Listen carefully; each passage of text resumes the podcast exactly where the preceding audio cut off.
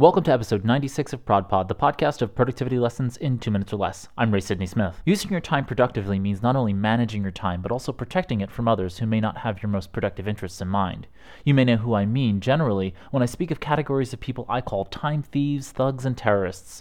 They're not the only ones, but they are the majority categories I see in work and personal interactions. Let me explain to you the specifics between the different three so you can identify them in a moment's notice. Note, my goal is usually to keep things positive, so I'm only telling you about these time draining personas to help your productivity, not so you can go out there name calling people with these terms as ammunition. If you can identify them, you should also have the courtesy to never express these terms out loud about anyone specifically. I know this from personal experience that it will backfire on you.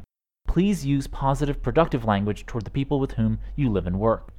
Time thieves are not vicious people on the exterior. They steal from your time to get more of their own. They're willing to unreasonably delegate as much as possible to your plate, and then they take credit for the productive outcomes when a project is completed. They'll also throw you under the bus in a heartbeat to save themselves.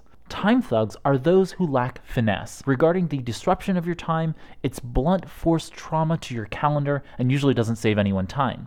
They'll come by your office with fires of their own making, generally disorganized, and will make water cooler chat even when you're visibly immersed in deep thought or process. Time terrorists are out to make a statement by demanding your time for their own and you're usually unaware of their reasoning.